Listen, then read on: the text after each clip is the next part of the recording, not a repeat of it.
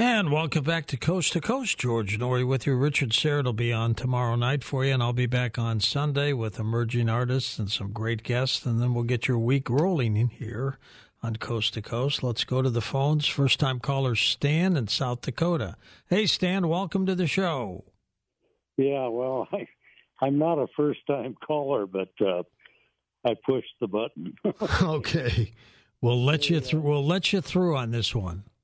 Yeah, no, uh, thanks for. Uh, it's. Uh, I, I enjoyed uh, the the Archbishop, and I've had a lot of experience uh, in that area, and he he was right on. He was not. Uh, he was not trying to uh, impress or. Uh, uh, those kind of people need a lot of prayer for uh, they're dealing with. Yeah, he was darn serious about what he does. Oh, I'm very sincere. Very, uh, I you know I'm I'm kind of a what do you call them discerners, communication discerners, and uh, a very loving person. You can tell by people's voices most of the time if they're pretty loving. And uh, anyway, the, what I wanted to talk to you about is the uh, the other night. I think it was your program.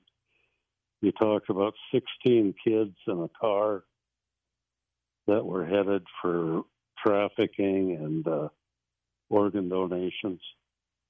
Right. Yeah, and see, and what I wanted to ask them is that a, are those people demon possessed? Or are they just evil? I think they're just plain evil.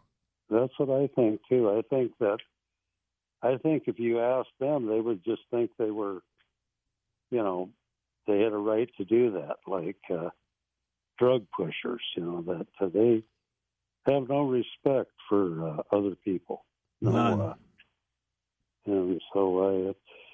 But uh, yeah, yeah, you have a lot of interesting guests, and uh, like I said, since I started listening, my my IQ has gone up 47 points.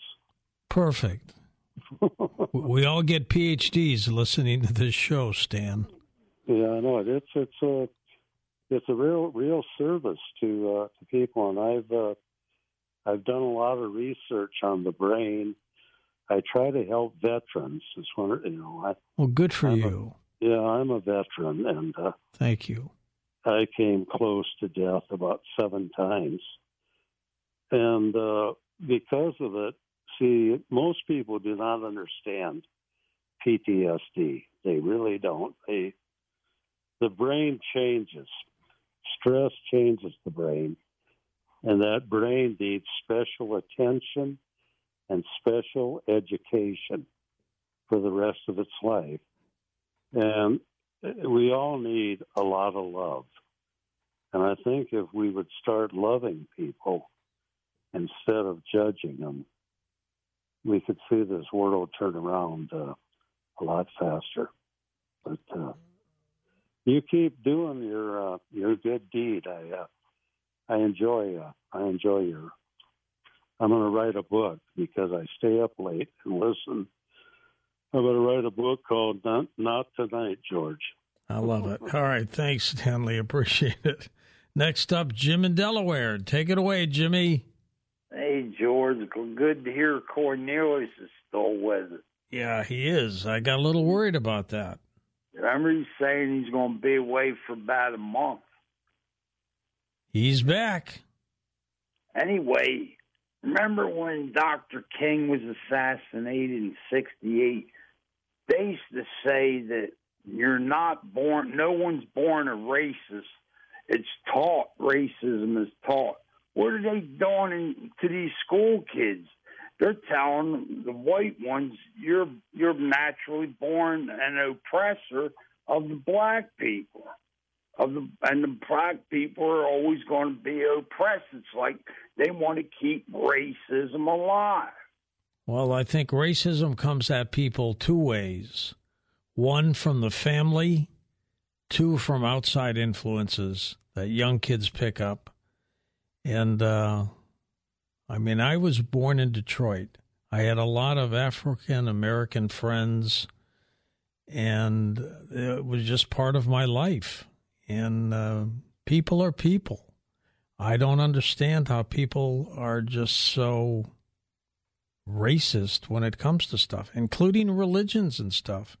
Think these are topics we really don't handle on the program a lot, but I mean they're there, they're real, and uh, you just got to start caring about people as people. Let's go next to Steve in Philadelphia. Stephen, take it away.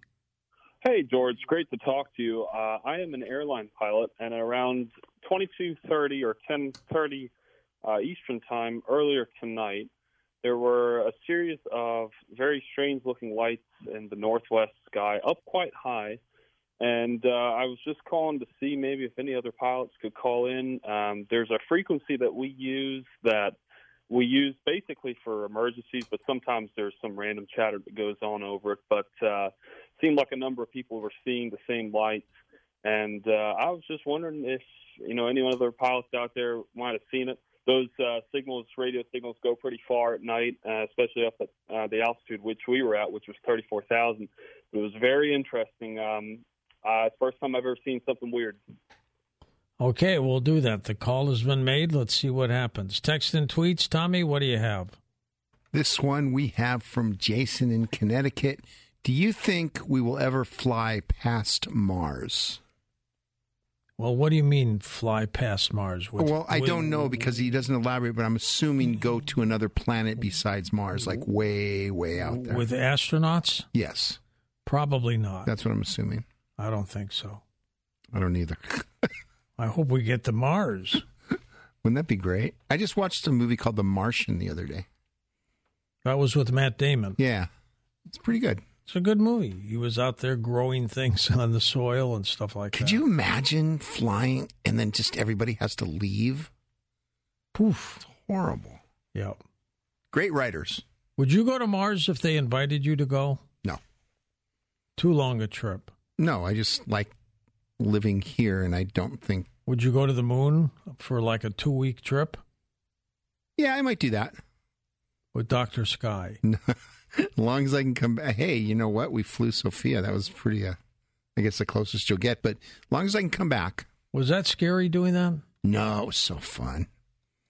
It was so fun. I mean, it, it's just like flying in a normal airplane, except that you're it's all black and there's nothing out there, and so it's not scary. It's just kind of kind of cool. Did it give you the perception of anti gravity?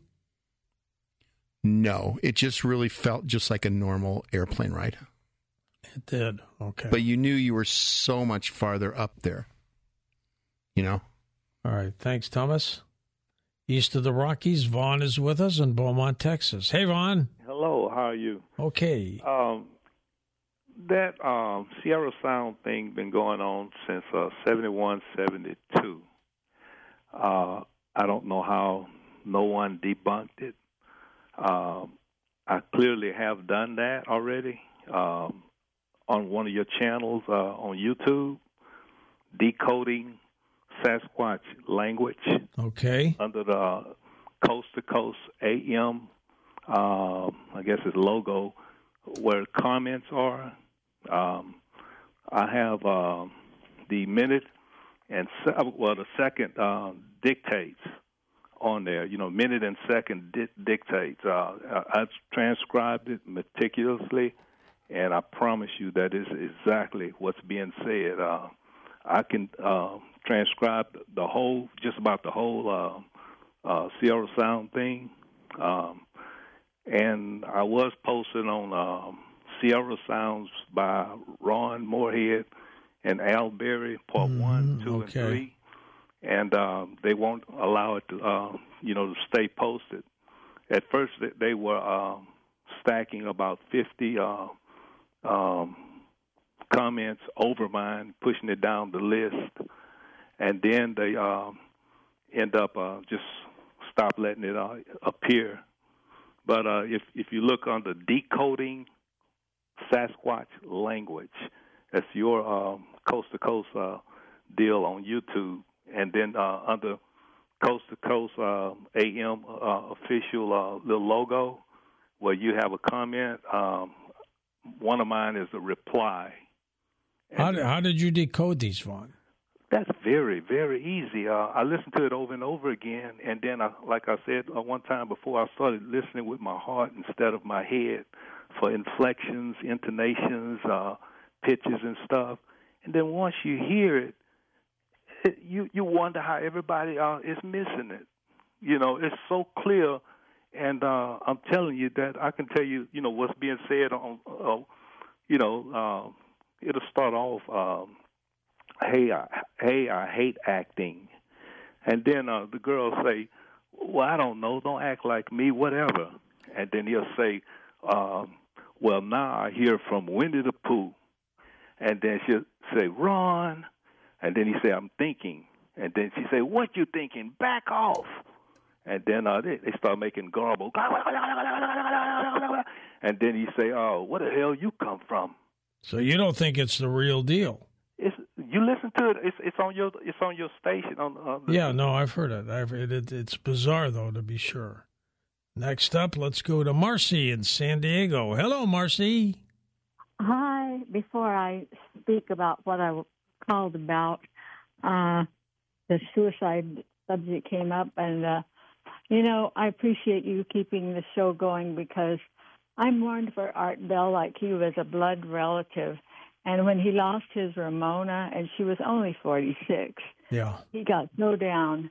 One night he talked about the unthinkable, and I was so thrilled when he met a girl that reminded him of Ramona. He said, and then they even able to start a baby. I was so thrilled. And the other thing was, uh, you know, the races really started coming together in the 1950s and 60s over rock and roll, and we even had a uh, black president reelected, and I was so thrilled.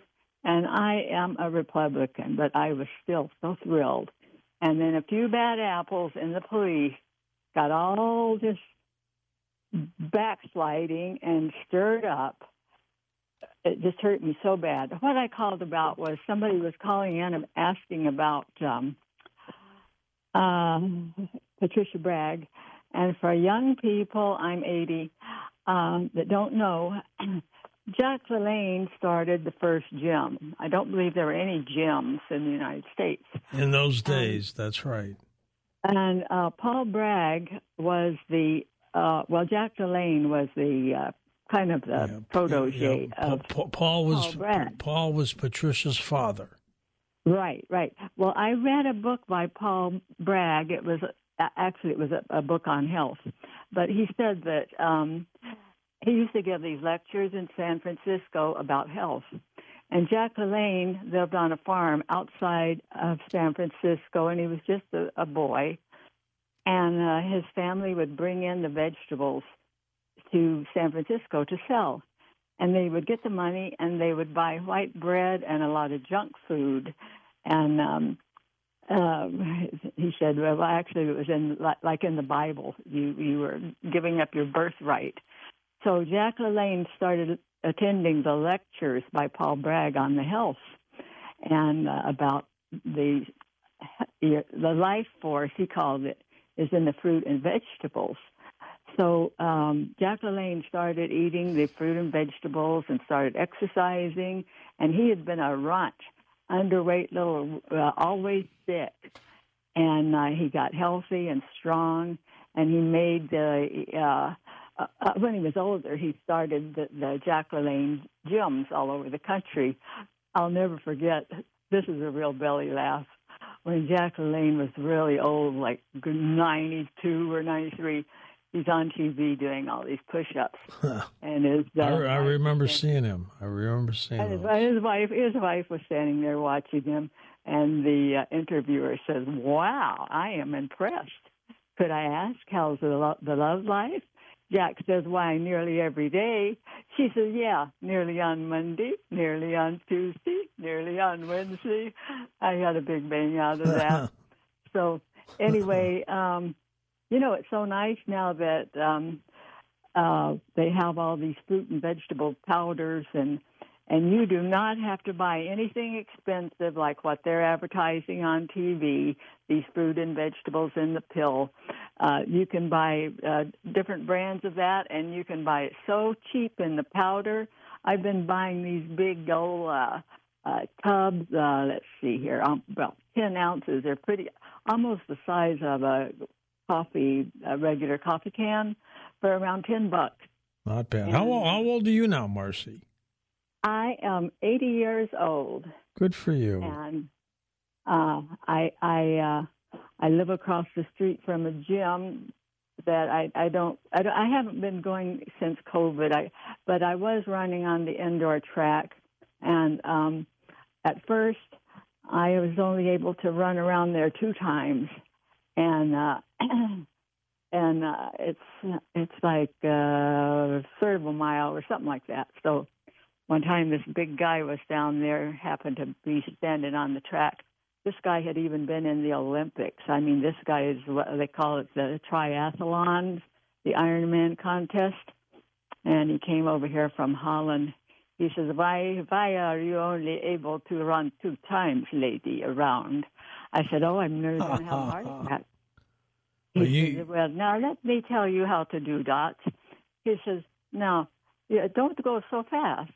You you jog. You don't have to run. And then next time you come, you go three times around, and you do that uh, for a while, and then you you, you start going four times, and you're going to build up, and you're going to train, and don't uh, strain, uh, don't strain, and you're going to be going many times around there. So that's what I did, and I I did uh, end up going. You know, I was running like three three miles twice a week, and runs in my family to have, have high blood pressure. No matter what you do, if you're in this family, and my blood pressure, even though I was doing all this exercise and I knocked off all my excess weight, uh, doing everything right, my heart would start racing and pounding while I was all relaxed watching TV, and it scared the heck out of me. So I finally got on the high blood pressure pills.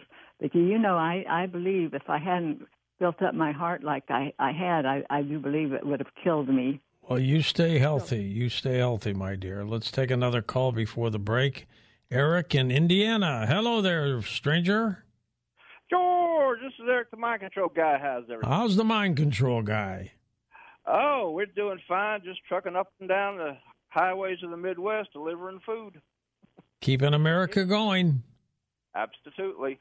Anyway, uh, I want to talk about ghost pets. I know you have uh, guests around uh, October that deal with such topics, but we re- recently lost one of our cats, and uh, interesting where he ended up passing on underneath our deck on top of the old stone steps.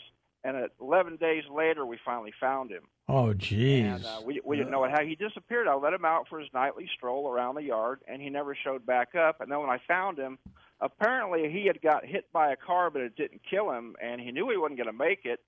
So he drug himself back, went underneath the deck, crawled up there, and he passed on right underneath the threshold where we step outside.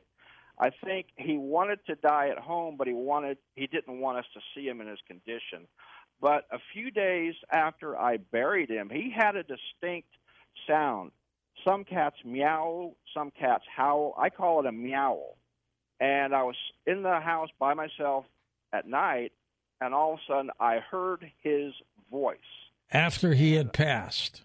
About two, three days after he had passed, right at the threshold, and our other cat come running up from downstairs, and he was looking around. He heard it too, and I'm thinking, you know, the guests that deal with such topics, hopefully they'll have there'll be one on here uh, in October that deal with ghost pets that they let you know that they're still around, that they never wanted to leave home. I think we have one next week. We're going to come back and wrap things up with Barbara Lamb on UFOs next.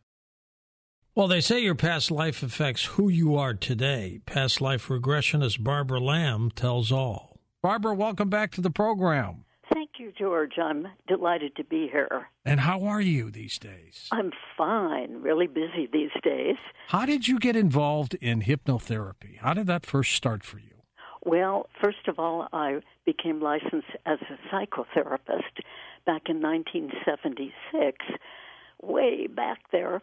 And then um, in 1984, I began to have a few years of training to be a past life regression therapist. And that eventually morphed into people coming for regressions who had had extraterrestrial encounters.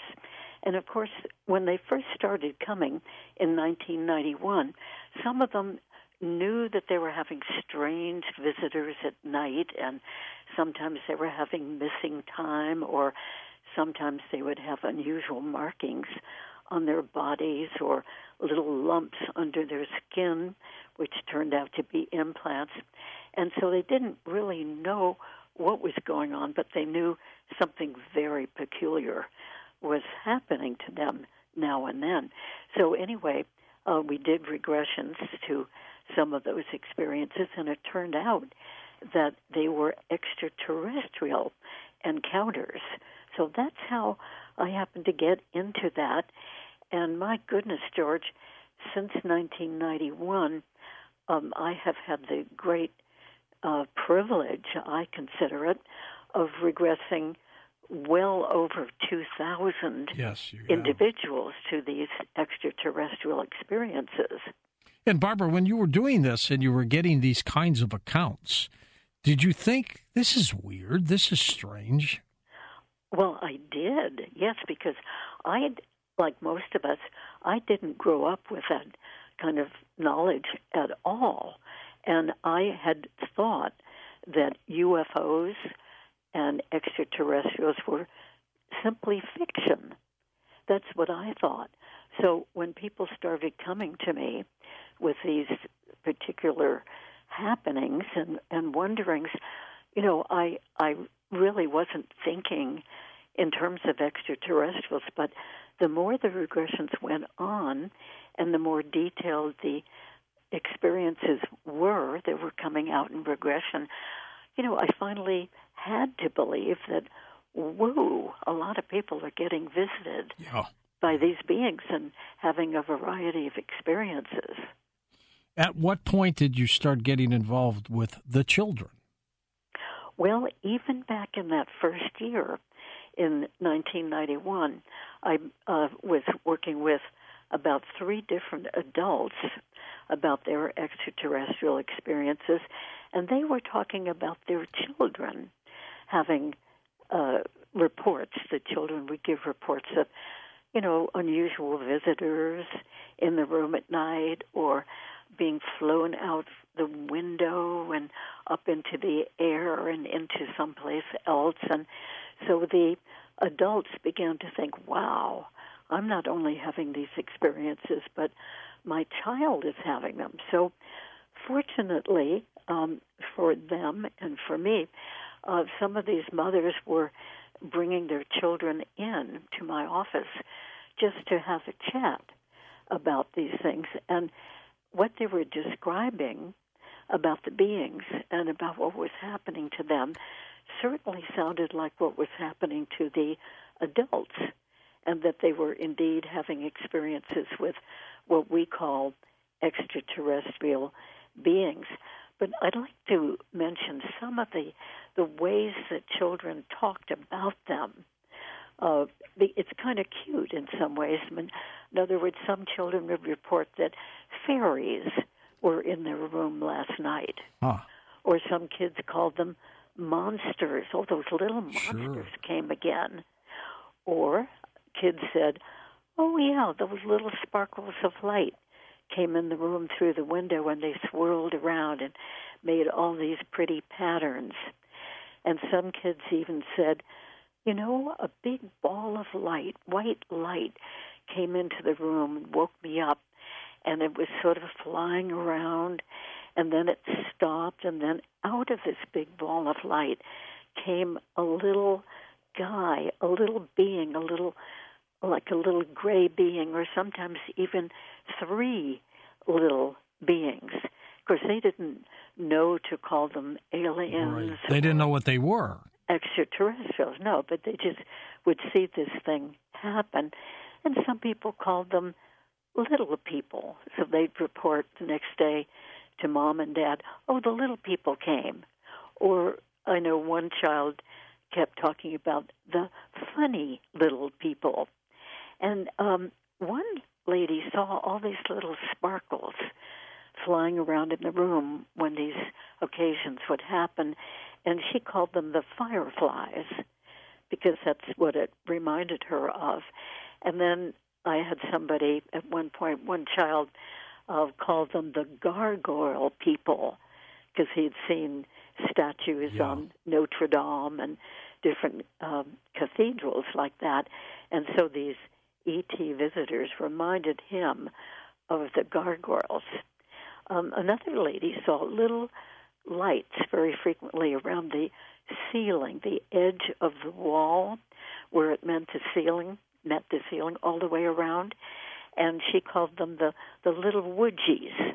The little And- woodgies. Yeah, yeah. so, in other words, kids don't know what to call them, so they sort of make up their own name. And another um, little boy said, "Oh yeah, that little old man came again last night, the one with the wrinkly face." And and then many children have reported that somebody, a being or two or three, um, have come out of the closet or in through the window. But I've really been amazed at how many people report these beings coming out of the closet. That sounds like a portal to me. Barbara. It does sound like a portal. And of course, uh, the children don't know that concept about a portal. Um, but uh, but they certainly do frequently describe that. And some people uh, call them their space friends. Mm-hmm. Uh, some of these, um, you know, kids are quite scared, even terrified as they see these beings come in, particularly the ones that they consider are monsters. But then there are plenty of other kids who consider these beings as their friends, as playmates, as companions. Have any of these children been taken and then brought back? Oh, yes, yes, that's all part of the experience. And typically, just as it is with adults or any age, um, the child will remember waking up and the beings in the room, and very often not being able to move Mhm. or call out.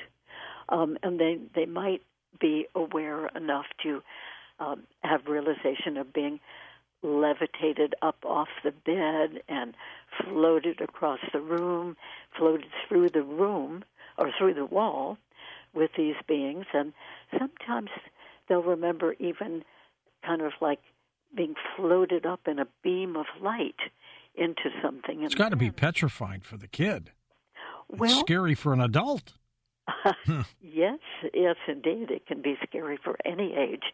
However, uh, what I have found with adults and with children, the more we talk about all this, and then when we do regressions too, of course, uh, that they realize that, oh, what seemed to be terrible and scary and uh, frightening very often turns out to be an okay experience once they really realize what the details were, and Right. that in some cases they were even helped in various ways by these beings. Th- These beings sense the kid is scared or something, I bet. Oh, they they must, yes, and and I think that that is why they try to do this clandestinely, because they know that they can really scare humans. What do you think they want, though, Barbara? I mean, Well- why deal with little kids? What what what's happening? Well, you see, George, there are so many different kinds of extraterrestrial beings, different species from all over the place. And so they each have their own agenda. So it depends on which group of ETs we're talking about. Uh, some of them um, are more scientifically oriented and they want to study, they want to study us. They want to study children, teenagers, young adults, older adults, and understand how our physiology works. Maybe they seeded us and they're checking back. Possible? Real good possibility. What a good idea you have. Yeah, uh, many of us do have that theory that that is quite likely. We don't know for sure, but quite likely. So some of the beings, as I say, like to really understand how our bodies work. And that even begins with understanding a child's body. Uh, some of them um, are more interested in how they can help a human's body, whether that's a child or an older person, and they do a lot of healing of different conditions that we humans have. And sometimes, if they don't go ahead and heal something that they can see is wrong, uh, they will warn the person uh, that they have a liver problem or whatever the problem is that they're seeing, and they'll suggest to the person that when the person gets home again, the person will go to his own doctor for a checkup and say that he suspects that maybe he has that particular problem, which the ETs have directed, detected, and um, that you know the doctor will go ahead and and treat that condition. But so many times, even children and any age of person will be actually healed of whatever the condition is, healed right there on the spaceship, or even in some cases, uh, the person is healed right there at home in their own bed. In other words, the whole encounter just stays right there in the person's home. And it's frequently done, that is, the healing is done with some kind of application of light. Uh, sometimes. Yeah, or green goo, as you have. Yeah, green goo, absolutely.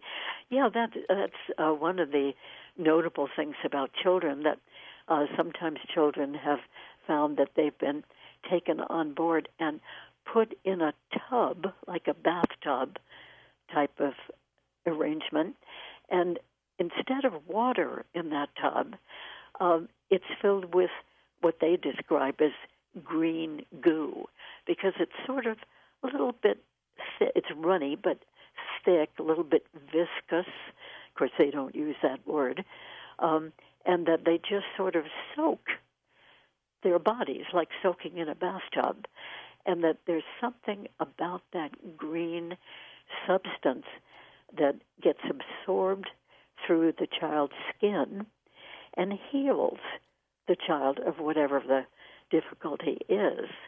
And then on other occasions, uh, sometimes the child is sick to some extent when taken aboard the spacecraft, and um, the child is given a glass of green liquid to drink.